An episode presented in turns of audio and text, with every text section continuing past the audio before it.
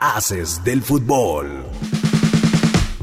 La Liga MX arranca este viernes con la jornada 13, donde Necaxa abrirá las acciones contra Santos a las 7 de la noche. Para las 9 pm, Juárez recibe a Puebla y para el sábado, cuatro duelos se llevarán a cabo. Pachuca a las 5 enfrenta al Cruz Azul y para las 7 de la noche, América recibe a León. Para la misma hora, Monterrey enfrenta a Tijuana y cierra la actividad de sábado con el clásico tapatío, Atlas contra Chivas a las 9 de la noche. Para el domingo, termina la actividad de la jornada 14 con el duelo entre Toluca y Tigres al mediodía. San Luis recibe al Mazatlán a las 5 de la tarde y Querétaro enfrenta a Pumas a las 7 de la noche. Luego del anuncio del nuevo patrocinador de la Liga MX Femenil, arrancó la jornada 12 de este torneo, donde Tigres venció a Cruz Azul por la mínima y Chivas goleó al San Luis 4-0. Para este sábado, Pumas enfrenta a Monterrey al mediodía. Ya para el domingo, Puebla enfrenta a Pachuca al mediodía. Necaxa enfrenta a Toluca a las 5 de la tarde. Atlas y Querétaro se verán los rostros a la misma hora. Y a las 7 de la noche, Mazatlán recibe a León. Cerrando la actividad de domingo, Juárez recibe al América a las 9 de la noche y Tijuana enfrenta a Santos el lunes a las 9 de la noche.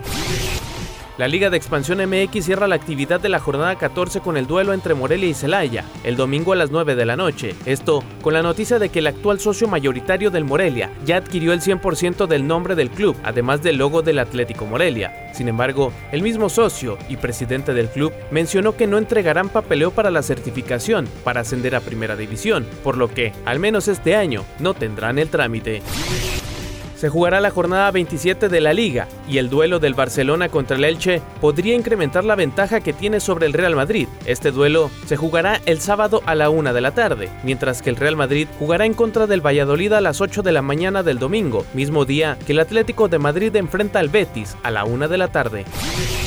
La F1 arrancó actividad este jueves y para este viernes se llevará a cabo la calificación para la carrera, que en esta ocasión se podrá ver en México el sábado a las 11 de la noche, ya que la carrera se llevará a cabo en Australia en el circuito de Albert Park. Checo se mantiene un punto debajo de Max Verstappen en el campeonato de pilotos, por lo que se prevé que esta temporada sea una de las mejores desde aquella rivalidad entre Max y Lewis Hamilton.